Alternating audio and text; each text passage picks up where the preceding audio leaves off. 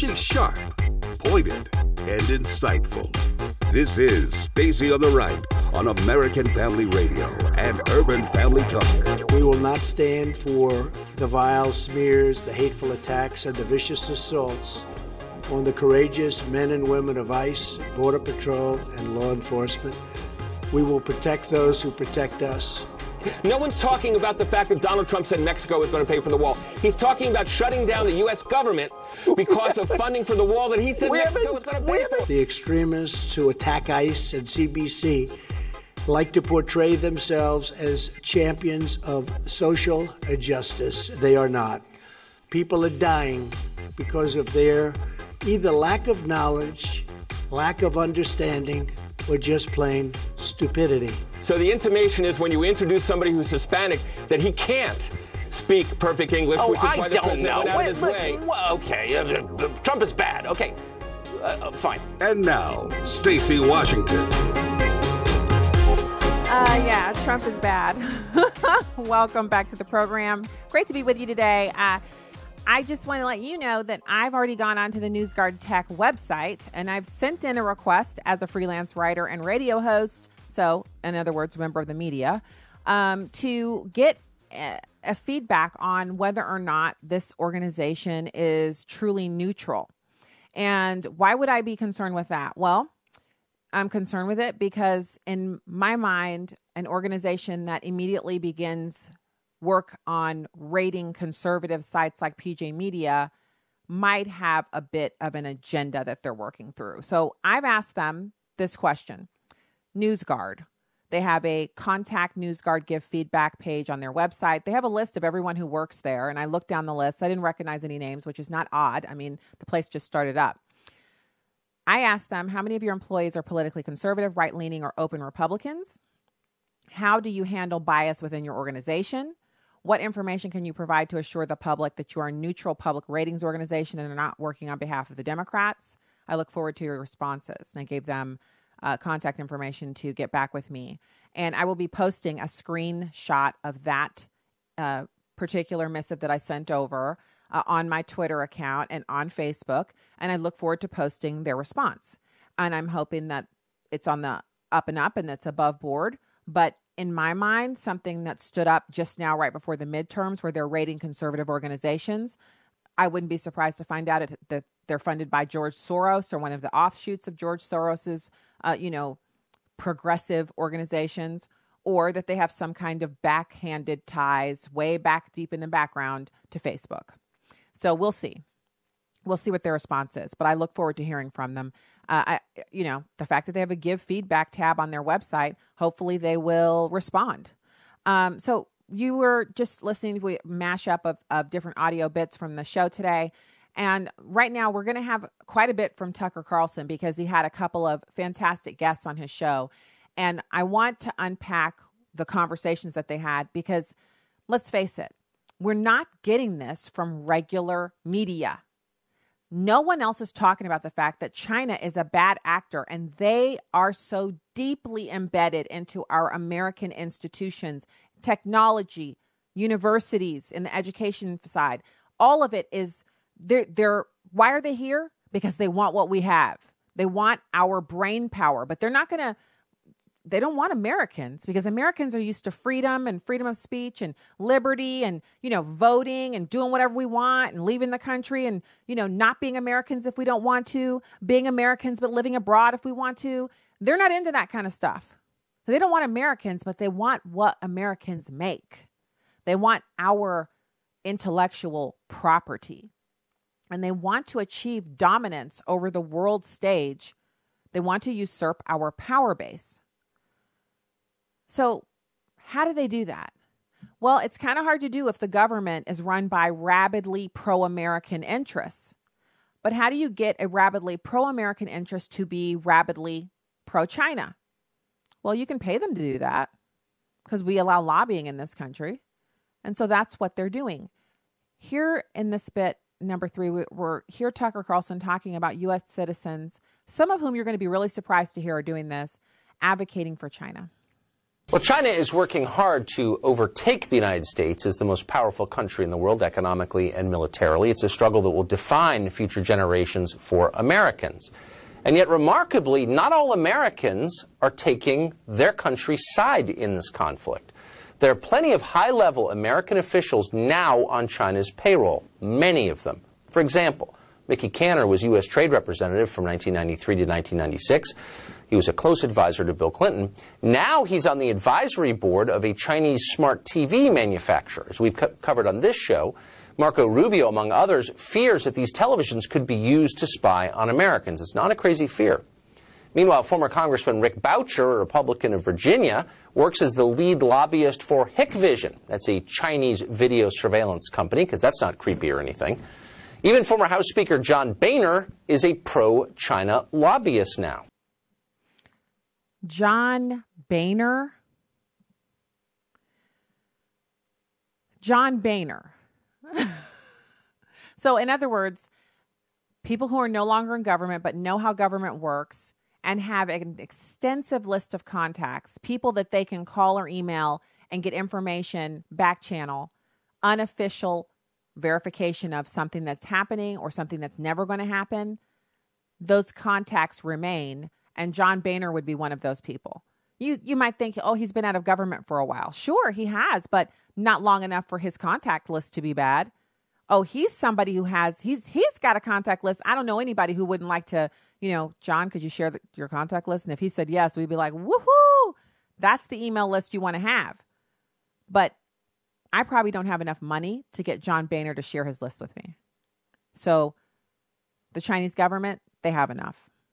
They definitely made him an offer that he couldn't refuse, and now he's advocating for them. And in the big scheme of things, if you just if we just look at it on the surface level, you're like, oh, you know, what's wrong with him lobbying? That's a perk and benefit of having served at a high level in the federal government in Washington D.C. You know, he was the Speaker of the House. He's going to have something he can do with that after he leaves office. If you don't think that that's the case, then being naive. I agree. I agree. He does have every right to make a living now that he's not the Speaker of the House anymore.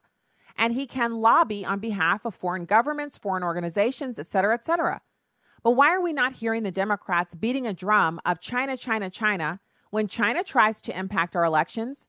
China would love to see America be just America, not the United States of America. If we had a seceded California and a seceded Texas and you know, Florida was on the cusp. Maybe it's thinking about seceding. And the rest of the country is in turmoil, fighting amongst itself about what what does this country look like if we're not the United States of America, if we're just a loose conglomeration of states with individual GDPs. And how do I know they like that? Look look at Wikipedia. Wikipedia treats the United States as if it's a bunch of individual countries that join together to call itself the United States, and they measure us that way, but then they measure each state individually. This is not a new concept. Around the globe, there are plenty of despots and, and ne'er do wells who would love to see the United States of America, which is one nation united under God, indivisible. They'd love to see it just be, you know, Georgia's a state, Mississippi's a state, because individually, our states are still powerhouses of GDP and production. But the cohesive nature of our country, the 50 states joined together, plus, you know, some territories and, and uh, the District of Washington, D.C., the District of Columbia, I, there, it's hard to beat. It's hard to come up against it. And as much as we like to decry California and talk about how they're not doing what they need to do, just think about the GDP of California. It's top 10 in the world. California by itself. Same with Texas, I mean, we we have some amazing things going on here in this country. Our country is amazing. Together, it's unstoppable. But it's not because of us individually, like we're just so fantastic. It's unstoppable because it's one nation under God. So back to Tucker Carlson. He has Gertz on to talk about China's influence operations and how they've been extremely effective on U.S. policy. Extremely effective. Now, what would you say is the ratings level for Putin's operations to influence American politics? I'd say he gets a so so rating. If it's capitalizing on the divisions in the United States, he's been very successful at doing that. But in influencing governmental policy, Putin hasn't been so strong. So here is Gertz talking about how China has been extremely effective. Bill Gertz is a senior editor at the Washington Free Beacon, and he joins us now. Bill, you've heard a lot of people say in the past couple of months, so and so is betraying his country, acting against American interests. Here you have a bipartisan collection of people who are demonstrably working against America's interests, and that's okay in Washington? How does that work? It's a huge problem. China's uh, information and influence operations have been extremely effective. Uh, they're literally buying up former officials. They're utilizing coercive measures to get U.S. businessmen who have interests in China to do their bidding, and uh, very little is being done about it. I mean, we hear a lot about uh, Russian influence operations. Uh, what China has been doing over the last 30 years uh, is huge compared to what the Russians have done in terms of influencing the U.S. government. They've literally changed the direction of American foreign policy towards China. And it's terrifying. And unlike Russia, China actually has promise of overtaking the United States as the preeminent nation in the world. They're our, our, rival. They're a threat to our interests. So why is it socially acceptable for Rick Boucher or Mickey Kantor or John Boehner, God help him, to lobby openly on behalf of China? Yeah, why is that so, um, like, okay? It's because that's not the focus of our media. It's not actually okay. And I think if Americans knew it was going on, it would be even less okay. Most Americans, if they saw this on the nightly news, they would be disturbed. And I'm not talking about card carrying, Bible thumping, AR 15 cleaning on a you know weekly or monthly basis Americans. I'm not talking about your dyed in the wool conservatives who you're you're presently working on memorizing scripture. I'm not talking about us.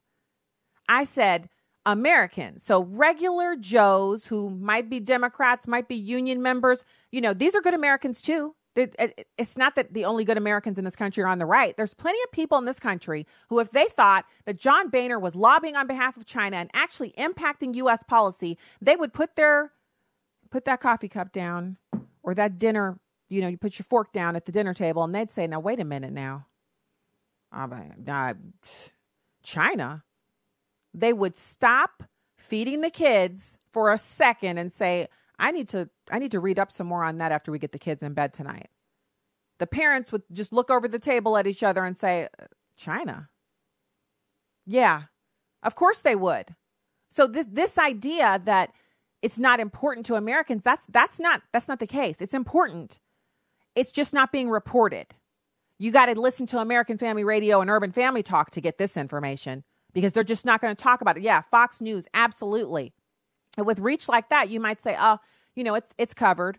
But that's the conservative audience and people who like to hear the truth, but they like to kind of, you know, dance around it and say, oh, "I only watch Fox to see what the opposition is saying." No, you watch it because you like it. You like all the pretty people on there, and you like getting facts. Yeah, don't don't don't don't act like we don't know what you're doing. But other than that, who's covering this? NBC, nightly news, uh, you know, CBS? No, no, they're not covering it. So they've got U.S. officials, people who have, like I said, it's this email contact list they have that's so valuable. They're buying up these former officials, they're buying them up. They're utilizing coercive measures to get U.S. businessmen who have interest in China to do their bidding. So, in other words, yeah, I know your plant it needs expanding. Your business is booming in the United States. You're spreading out. You're now doing some international shipping on your widget. And you want to expand your factory here in China, and we'll let you expand it. But first, we need some introductions. We are interested in the uh, governor of your state. We noticed that in you know social media that you golf together. We'd like to speak to the governor of your state. Well, I don't know if I can make that introduction. He's we'd like to speak to the governor of your state. We want an introduction. We and by introduction we mean we're going to have some Chinese officials in your state and we want you to arrange some travel time with the governor and you and these officials. Or you just may not be able to get that expansion that you're looking for. And you won't be able to get it here or in Taiwan or anywhere in Asia. We'll make sure you can't expand your plant anywhere that we have any interest in unless you get us that meeting. You see how that works? and we're worried about Russia.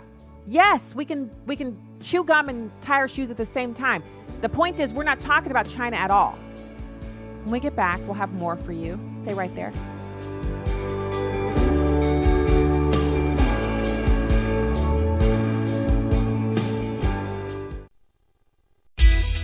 When our health insurance renewal notice arrived last fall, my wife and I made the decision to drop our plan. With the monthly premiums and deductible, we'd have to pay $30,000 just to use it. So we did our homework and switched to Medi-Share. The cost savings are incredible, over $500 a month, and we don't have to pay for services we don't need or don't agree with. Then, out of the blue, she had to have emergency surgery. Scary stuff. $150,000 in hospital bills, and Medi-Share members took care of everything. All we paid was our small portion. I'm a doctor who's been in healthcare for 20 years, and this is one of the most impressive programs I've ever seen. Thank God she's fully recovered, and now we're telling everyone about Medi-Share. Call 855 Psalm 23 to find out how much you can save on your healthcare. Medi-Share. Call 855 Psalm 23. That's 855 Psalm 23. This is Viewpoints with Kirby Anderson. As we approach the November midterm elections, it's worth mentioning once again the need for states and local jurisdictions to clean up their voter rolls. The recent special election in Ohio was yet another reminder of the fact that there is still a lot of work to be done. The race between Republican Troy Balderson and Democratic Danny O'Connor ended up being very close. That means the counting of absentee ballots and provisional ballots will be important and could make the difference. You know, close elections like this illustrate the need for accurate voter rolls and the need for voter ID. One expert with the Government Accountability Institute reports that there are 170 registered voters in Ohio's 12th congressional district that were listed as being over 116 years old. In case you're wondering, the world's oldest living person is a 115 year old resident of Japan. You would think that that fact alone would be reason enough to start cleaning up the voter rolls and to implement voter ID. But just look at the responses on Twitter when Shannon Bream of Fox News posted her tweet about 170 voters in Ohio race over 116 years old. Or look at the response when talk show host Kevin McCullough posted that this was an argument for voter ID. The responses range from claims that voter ID is racist and elitist to those who point to voter fraud that led to the election of Donald Trump. That one got me. On the one hand, they believe that Russian tampering led to the illegitimate election of the president, but also believe that there is no possibility that election fraud could occur in the recent congressional special election. One report estimates that there are 248 counties in this country that have more names on the voter rolls than the total number of people of voting age in those counties. That's too much opportunity for mischief. It is time to clean up the voter rolls. I'm Kirby Anderson, and that's my point of view. Take Kirby and the Point of View team with you on the go with the Point of View app. Search for Point of View Radio at the Apple or Google Play stores. You can watch a live stream of the show on Facebook or YouTube at Stacy on the Right. Now, back to the show on American Family Radio and Urban Family Talk. Why does nobody say, well, wait a second, what are you doing acting against America's interests? Well, up until the Trump administration, uh, there was this narrative uh, through successive Republican and Democratic administrations. Uh, the big propaganda theme was China is not a threat. Uh, Trump has come out and said, hey, look, the emperor has no clothes. Uh, China is a threat. And it's not just limited to these former officials and uh, congressmen and former commerce and officials and, and the like. They're actually going after former military officials. There's a program called the Sanya Initiative, which was launched about 10 years ago by the former vice chairman of the Joint Chiefs of Staff, Admiral Bill Owens.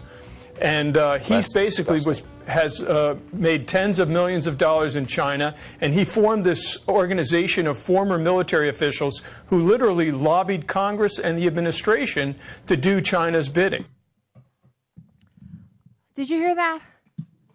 He's literally lobbied the government of the United States to do the bidding of China, and he did that for money. Meanwhile, Brennan calls our sitting president of the United States a treasonous traitor because he's done business with some Russians when he was a member of the private sector. But these guys are literally they it's not enough for them to just, you know, lobby individually. China is going after congressmen, former commerce officials, etc. But the military officials they like the most because the military officials have this credibility. that even some other members of the government just you they can't match that credibility factor if you served honorably in the US forces, especially these men at very high ranking levels where they're making decisions that literally troops are being moved and the enemy's being killed. Resources are being allocated. Companies are growing exponentially because of the military purchases that are being made for hardware. They're, these men have had ultimate power and now they're in the private sector. And the Chinese government is like, you'd be perfect for us because we need help with the US government. And who better to make the foray for us than someone who served honorably and is now in the private sector? And so these these men, the former vice chairman of the Joint Chiefs of Staff, Admiral Bill Owens, this is a man who still has staff. He's retired now, but he still has staffers. He still has people who handle not just his mail, but his speaking engagements and his his calendar and his schedule. He is still a man of power and influence. And he put together an organization of former military officials who literally lobbied Congress and the administration to do China's bidding. And that's not anything to be concerned about, news media. Where is Don Lemon with one of his contributors on the show crying about how horrible it is that this is happening? Where where are the talking heads and pundits slamming their hands on the table and telling other people to get out? Get out. Uh, you know, basically losing all of their candor and decorum over emotional laden responses over stuff that really it, it matters neither here nor there except to the individuals that are involved. And you know what I'm talking about. I'm to go ahead and say it. People who've experienced racial incidents. Ding, ding, ding. It's happened to me. But a racial incident that happened to me or me and my husband in St. Louis County doesn't have any bearing on the national stage. And that is what we're doing. We're elevating individual stories, which, you know, some of them are it's it's painful. It's like people are mean, people are rude, people are going to people. We're elevating that to a national story when the real national story is why hasn't some, you know, hardtack reporter who's good in the scrum how how how hasn't some person like that not come forward and said, "I'd like an interview with Admiral Bill Owens, please." Reach out to some of his staff and say, "Hey, you know, we hear he's open. He started this organization that lobbies on behalf of uh, China. We'd like to talk to him about it. Reaching out for an interview. Who is it? Who's reaching out for the interview? NBC News. You better believe those staffers would be scurrying around and they would get at the admiral They'd get him on the, hey, sir, we got we got we got NBC News asking about you know whatever the organization is. Uh, they want to know. They they want to talk to you about. They want an interview. They'd have to figure some stuff out quick, wouldn't they?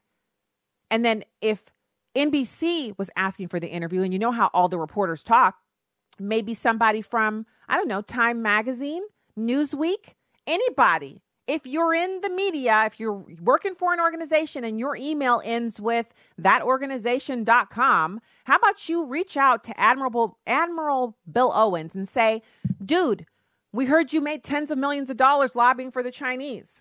Care to talk about it? Can you explain to us what that's all about? We just want to know. I mean, this sounds much more interesting than the Bourne series, where Jason Bourne does all that stuff around the world. He's an agent. He's something. He's something. This is much more interesting than that. I'd love to see Netflix make a movie about this instead of making all the ridiculous movies that they're trying to destroy the children of America, which, by the way, is why I don't mind telling you we don't have Netflix anymore. We don't have it. We cut them off because they are putting out content that harms children and they don't want to hear our objections over it. And so we cut them off. It's just a little sidebar. So this is what's going on here. This this is what's happening. And it's not okay for this to be the situation. It's not okay for this to be the the uh you know the the matter of course for our government to you know you got the former chairman of the Joint Chiefs of Staff. He was a retired admiral. He is a retired admiral of the United States Navy later vice chairman of the Joint Chiefs. Since leaving the military in 1996, Bill Owens has served as an executive or as a member of the board of directors for various companies, including Nortel Networks Corporation. He's 78 years old. He's well educated. And yeah, he's written a book, Lifting the Fog of War. He co wrote that with Edward Offley. Now let's see what else we've got here. He's joined the visualization software company's board of advisors. The company's name is Idelix. And that was in 2002. And then, of course, he did a leaders interview with leadersmag.com. He was the, at that point when they did this interview, he was the uh, CenturyLink. He was, he was in leadership in CenturyLink. What an amazing uh, bio this guy has. He's the former CEO and vice chairman of Nortel Networks, the CEO and chairman of Teledesic. Um, he founded the technology companies Lumera, Extend America, AmeriLink, Yangtze, Flow Mobile, Red Bison, and Prometheus. In 2004, Owens received the Intrepid Salute Award in recognition of his business achievements and support of important philanthropic activities. He's been awarded the French Ordre National de Légion d'Honneur and was David Sarnoff Award winner for his contribution to advanced technology. He received his master's degree in business from George Washington and is a graduate of the U.S. Naval Academy and Oxford University. So, a well educated man who served his country honorably and then went on to leverage his education and background with the U.S. military and his contact list into corporation after corporation after corporation. He wrote more than 50 articles on national security. He's authored two books. One is called High Seas, and the other one I already mentioned. Now, these are not companies we've never heard of before. Nortel Networks. So the question is somewhere in this interview, perhaps they ask him about uh, his work lobbying for the Chinese. Military preparedness and spending, they asked him about. Hmm. When you left the military, what were you seeking? He was seeking to run businesses. Ah, here we go. What is the status of U.S. China relations today and is enough being done to foster positive relations? Ah, so he's actually merged Nortel with Huawei, which is a Chinese company. He was welcomed into China with Nortel Telecoms equipment, wireless systems, and Metro optical systems.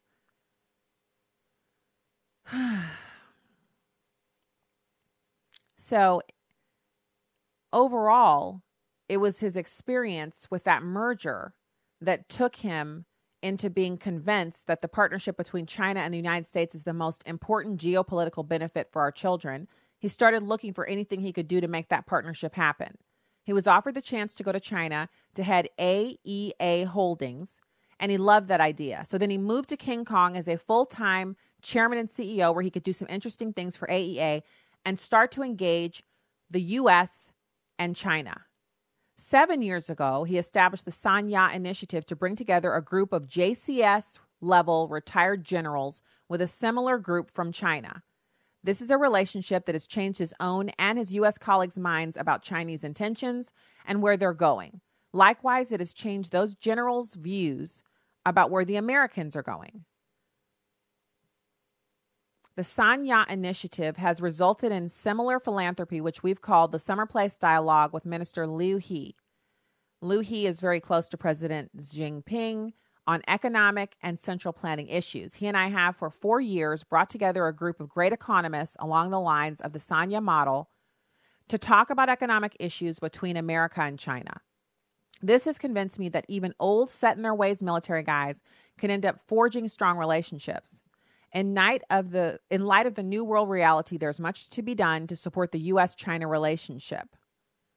Now, what he doesn't talk about is the tens of millions of dollars he has made while working on the Sanya initiative, which is what was reported over at the Free Beacon for this interview.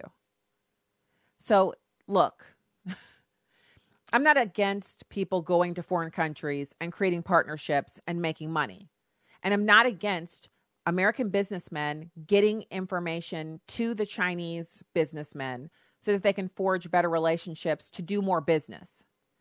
But if the goal is to change our outlook towards China, and that's being done while an administration is in power, such as the Obama administration, where they really didn't care what kind of relationships we had business wise with other countries. They just wanted to make sure America was sub, sub subverted. So we are underneath the other countries. Remember that was one of the primary goals of the Obama administration was to reorient America's posture around the world so that we were no longer a dominant force but a contributor. And he was able to do that. And so if you couple that with this Sanya initiative, which had it been done under the current administration, yeah, I said it. Had it been done under the Trump administration, then Donald Trump would have said, well, my contribution to this is to make sure that whatever deals we're making, whatever business opportunities that Nortel or whoever it is, AEA, whatever, whatever these companies are doing with Chinese companies, that there's no coercion involved, that it's just straight up business, zero for zero on the tariffs, you know, one for one on whatever partnerships you're creating, that it's just equal footing business. You give, I give. If I give this on this end, you give that on your end, like, you know, business. But under the Obama administration, it would just be, oh, well, we need to have a good relationship with them because we've been bad actors in the past. And that was how Barack Obama handled these types of things. And so I know there's invariably going to be someone who's like, oh, you know, I don't care about this. I want, you know what? You should care. This is the reason why our trade relationship with China has been so bad in the past and why it is so hard for President Trump to make changes in that area. The reason he can't just make the change is because the Chinese government, they don't just, it's not like Donald Trump is making these decisions in a vacuum where it's just him and a few aides and they're having these conversations and that's it. Donald Trump is actually spending time receiving feedback from people who are in our government who should be on our side, but have been co opted by these Chinese people, by these Chinese businessmen. It's not an accident that you're just this leaders initiative, leaders online, and they interviewed him. You know, you've got this former, like he's the number two in power in our military when he was the head of the Joint Chiefs. And he gets together this group of JCS level retired generals. So another, it's basically all of the guys who've had the same job he's had. And they're all sitting around talking. Can you imagine the knowledge base in a room like that? All of those JCS level generals sitting around and they don't have anything to lose. In fact, they have much to gain by the relationships, by traveling to China, by receiving these Chinese generals and their and their staff into their homes or their country clubs or what have you. They have much to gain from that because there's a lot of money exchanging hands. People like that only sit down a certain number of times before they're expecting some kind of a deal to be made. They don't waste their time. You don't get to that level by being a time waster, a procrastinator, someone who can't be trusted to follow through. So when they get together in a space, big things are happening. He talked about mergers of companies that he oversaw. This is all happening within that power dynamic. And the Chinese are interfacing because it benefits them. They're not going to be there in that room, in that space, taking these meetings with these generals unless it is benefiting them. Chinese generals are not going to sit around with a bunch of Americans who are retired and just talk sports or just play golf. As fantastic as America's golf courses are, those generals are not coming here just to get some recreation. They can come here and get recreation on their own money. They can come here, anyone can come to America and play golf. So, this is an amazing revelation that should be on every single news outlet. It's not really a revelation if you think about it, because this interview that he did, talking about all all what he did, this is not new. Let me click on it, see what the if the date. Yeah, 2014. April of 2014 is when this article came out. I was only prompted to look for it because of the article at the award-winning Washington Free Beacon, which is the interview with Gertz on Tucker Carlson. But again, I mean, let's all just talk about how Donald Trump is a traitor or something because that's way more important than the real deal, which is what I just gave you there. Donald Trump being a traitor, that's like a couple of jelly beans. This is the steak dinner. All right, when we get back, we have more for you. Stay there.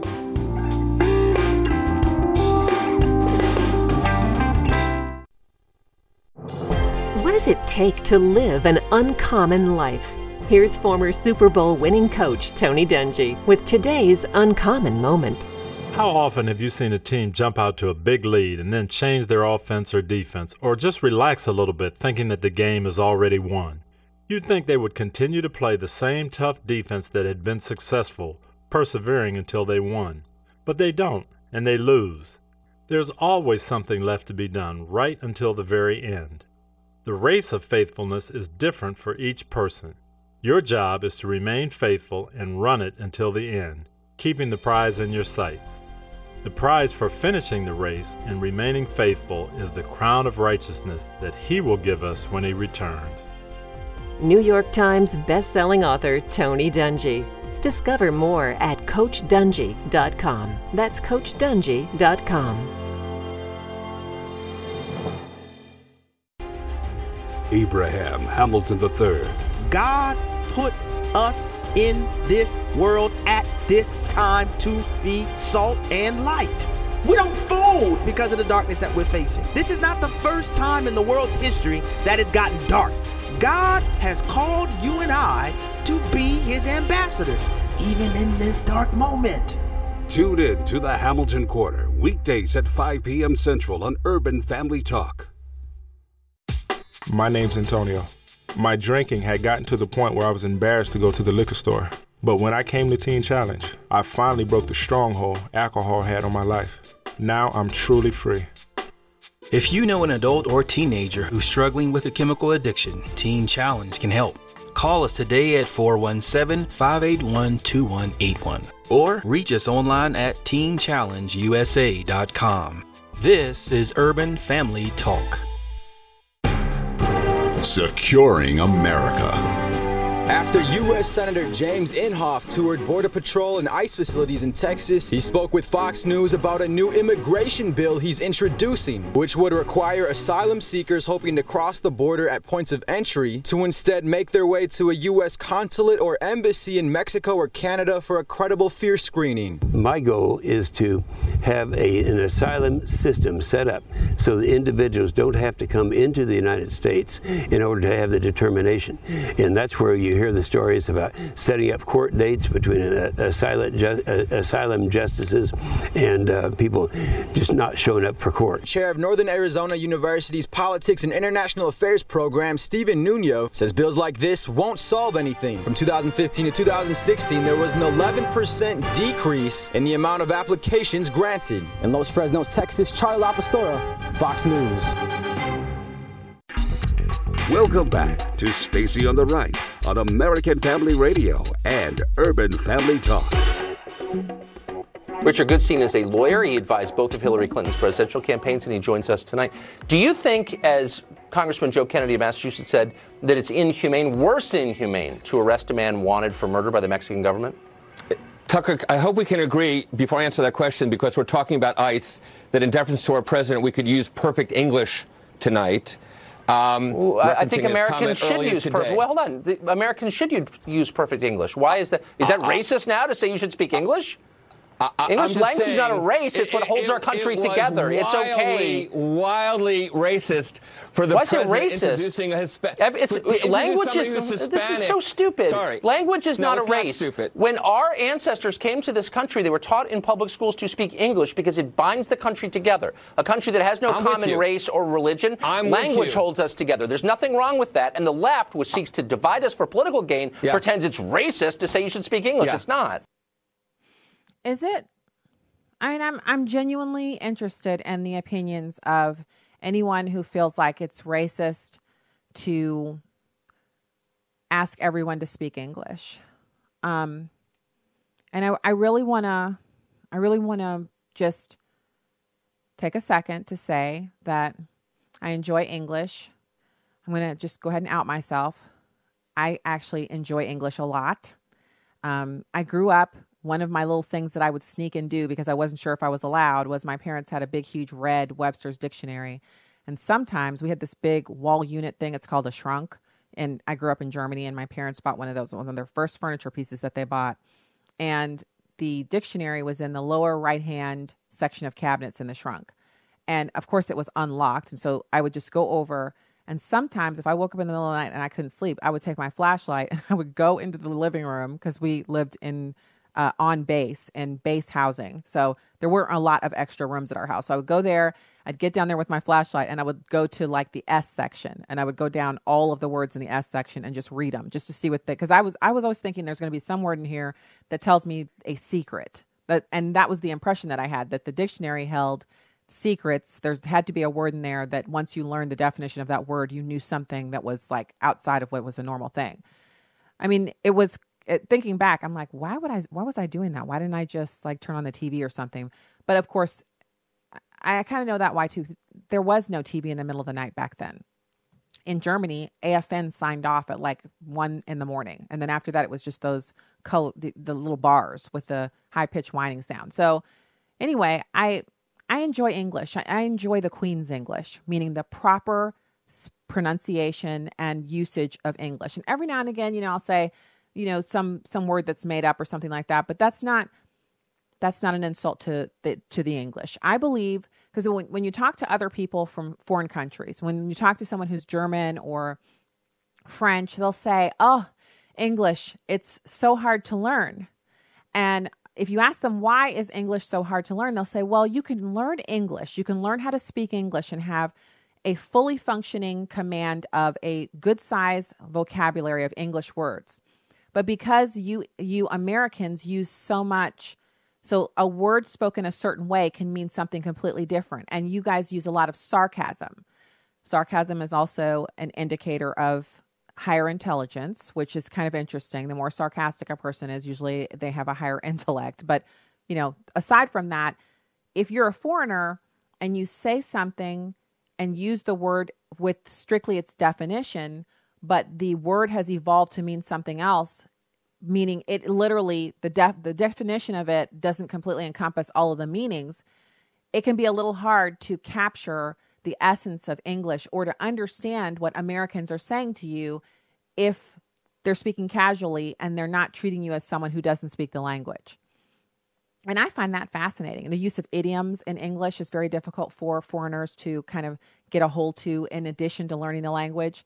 And so there there's something special about coming to America and wanting to be an American and not just taking part in our customs and enjoying our fantastic society, but the ultimate in being an American is when you speak English. The, Tucker Carlson is not exaggerating when he says that it is the thing that binds us together because in some countries, like Islamic countries, the thing that binds them together is they all practice Islam that they won't allow any Bibles within their country's borders. This was something that I found so fascinating when I was on uh, t- temporary duty, TDY, to Saudi Arabia. So they said, look, you can bring your Bible, but let's say you're here and your mom wants to send you another Bible. You might as well tell her not to do that because everything they mail to you while you're here, every package that comes into Saudi Arabia is opened and it is searched. So that, like, if you're in Germany and you mail me a Bible in the United States, the U.S. Postal Service does not open up the box and check to see are there any Bibles in here? Are there any Korans in here? In Saudi Arabia, the practice of Islam is exclusive, and you cannot be an, a citizen of their country and practice Christianity. You can't own a Bible. So if you're there in the country on command sponsorship, as I was, I could bring a Bible with me. But if my mom sent me a Bible in the mail, their censors would remove that Bible, close the package back up, and send the rest of whatever was in there. So it was like three boxes of cookies and a Bible. I'd get three boxes of cookies. I might eventually end up getting that Bible, but not until after they kind of basically researched, found out everything they could about the person who sent it, and everything they could about me. Then, when they realized I was there on a temporary tour of duty, they would maybe let the Bible get through but more more often it just gets destroyed. This is what people don't really understand about this. So in those countries, they don't have uh, necessarily a national language. They mostly all speak Farsi or or you know, they all speak one form of of you know, Arabic language. But they don't need a national language because they have a national religion that they all adhere to. In America, we don't have a national religion we have Christianity, which is the founding, you know, this that's what this country was founded on. but you can easily move here and bring all the Korans you want with you and even convert other people to Islam. That's the nature of the freedom of this country.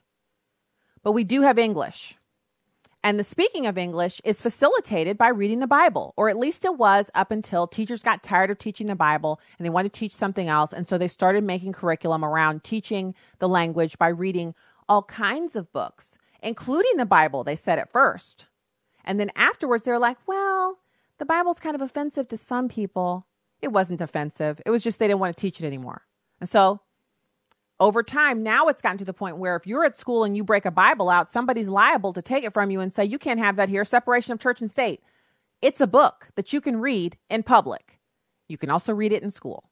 It is unconstitutional to force children to put their Bibles away or not read their Bibles in school. But do you see how we've traveled? Just think about it. Harvard University was a Christian university. Now, look at it. Same with Princeton.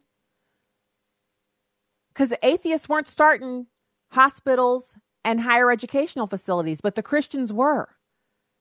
That's how we got mass education in this country. Christians. So when he says, you know, this person isn't going to speak perfect English, it should be that every person who comes here, whether they are an immigrant or whether they are a natural born citizen, that one of their chief aims should be to dominate the speaking of English. The side benefit to speaking English well is that it indicates that you are well educated and it means that you are ultimately hireable. When you show up to an interview and you're speaking the Queen's English, a number of things are being communicated to the interviewer right in that moment. People who speak English very well are much less likely to be involved in crime. People who speak the Queen's English also, it means they can read it. And in the end, it means you are a great representative for the company because when someone talks to you, if you're whether you're at the front desk or the front counter or you're answering phones, or if you're someone that you have to get through a few people to finally sit down with you to talk, whoever is interfacing with that business is going to interface with you and hear you speaking the king's English and think the queen's English and think, oh my goodness, this person, it's, it's just, there's all of the barriers are just, they've come down when the person you're speaking with speaks good English. The fact that you have to explain that nowadays just shows how far down the rabbit hole we've gone in basically accommodating liberals. It's just not right to expect everyone to speak English. What do you expect them to speak? Pig Latin? Like, uh, unless you're saying people come here so they don't speak English, so they can be on welfare and just speak their own language, then why are they here? If you only want to speak Espanol, why not stay in a country that only speaks Espanol? Because there's free money to get here? Oh, okay. But if you say that, that gets, well, you're just being racist. That's not racist. That's the motivation for a person to come here and never want to learn to speak English. Like that story about the lady who was pregnant. She's on the way to the hospital to have a planned C section. They stop at the gas station and her husband gets arrested. The news story was about how they, that he was arrested and deported because America is so horrible and Donald Trump is just arresting people for willy nilly. But the fact is, the guy was a murderer. He was wanted for murder in Mexico. That's why he was deported because we have an extradition treaty with them. There was a warrant out for his arrest and he was being searched for. Meanwhile, the woman who's been in this country for over 10 years, she couldn't speak any English in the interview. She's been here for 10 years living off the taxpayers, cranking out the babies who apparently neither the dad nor the mom are American citizens, but somehow the kids are. Miss me with that descended from slaves on one side, which means I don't agree with that. Birthright citizenship should apply only to people who are descended from slaves, because that is why that amendment was passed to ensure that people who were slaves in this country previously could remain in this country after slavery. That's it. All the rest of it is just noise. And like I've said before, I'll say it again blacks in this country, blacks who are descended from slaves, and whites in this country, people who were they trace their lineage back to before the Civil War, we're all we're one blood. Most black people have up to 40% of their their makeup is other. So it's black and other. up to 40% for most blacks who are here since since slavery. So that means some of that other is some of you.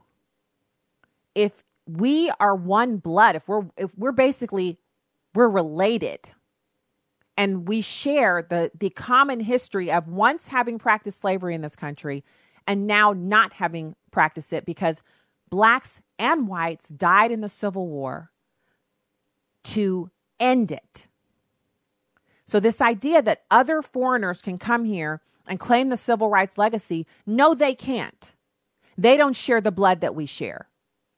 The fact that blacks and whites in this country, some, are at each other's throats over, uh, you know, I don't even know what all of these issues are when the reality is we are one blood is utterly ridiculous. And it is a pure function of dissension that's been sowed into our nation by liberals who just want to win elections at any cost. Destroying our shared heritage is and it's it's a like a side casualty of of this movement that they've implemented.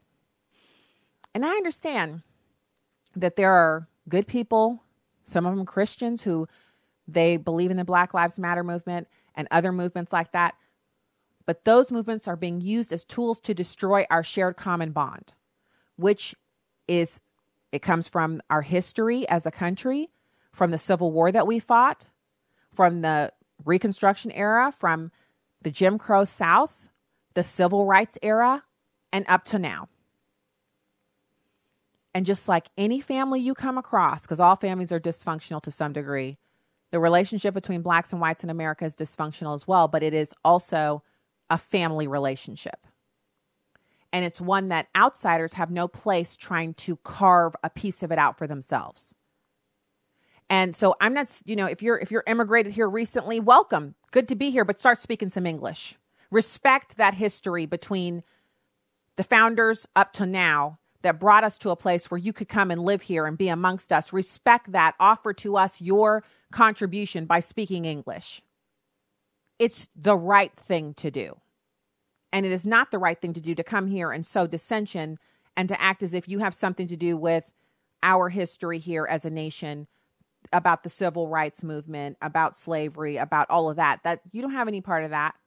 Learn about it, teach your kids about it, be glad that it happened and that you're here afterwards, but you don't have any parts of that. The LGBT movement doesn't have any part of it. Illegal immigrants don't have any part of it. Transgenders don't have any part of it.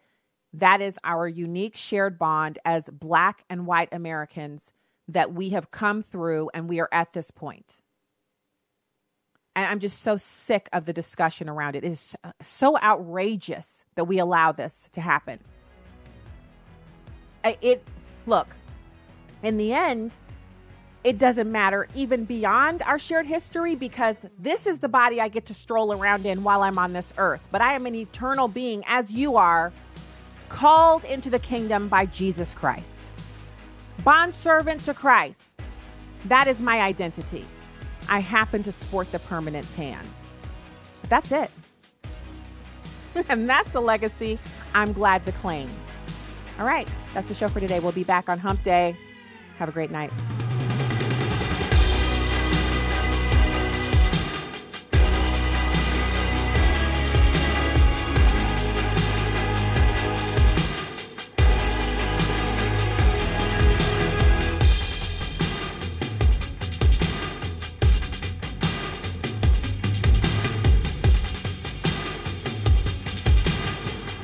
The views and opinions expressed in this broadcast do not necessarily reflect those of Urban Family Talk, Urban Family Communications, or American Family or American Family